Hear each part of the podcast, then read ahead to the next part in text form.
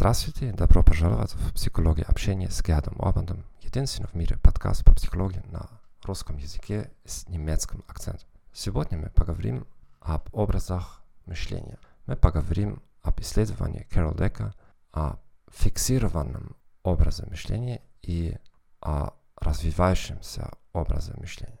Кэрол Дек – профессор психологии Стэнфордского университета. Ее книга Mindset – The New Science of Success на русском «Гибкое мышление» является международным бестселлером. Люди с фиксированным образом мышления верят, что их интеллект и их личность более или менее неизменны. Люди с развивающимся образом верят, что они могут изменить свой интеллект и свою личность. Какое значение имеет ее теория для нашего общения?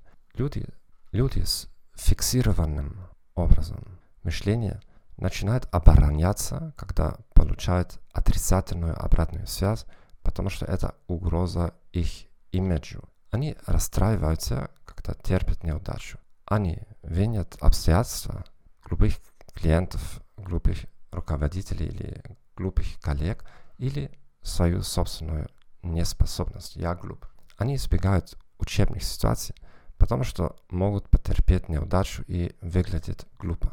Во время учебы в университете Гонконга студенты первого курса с фиксированным образом мышления не хотели посещать курсы английского языка, даже несмотря на то, что они плохо владели английским языком.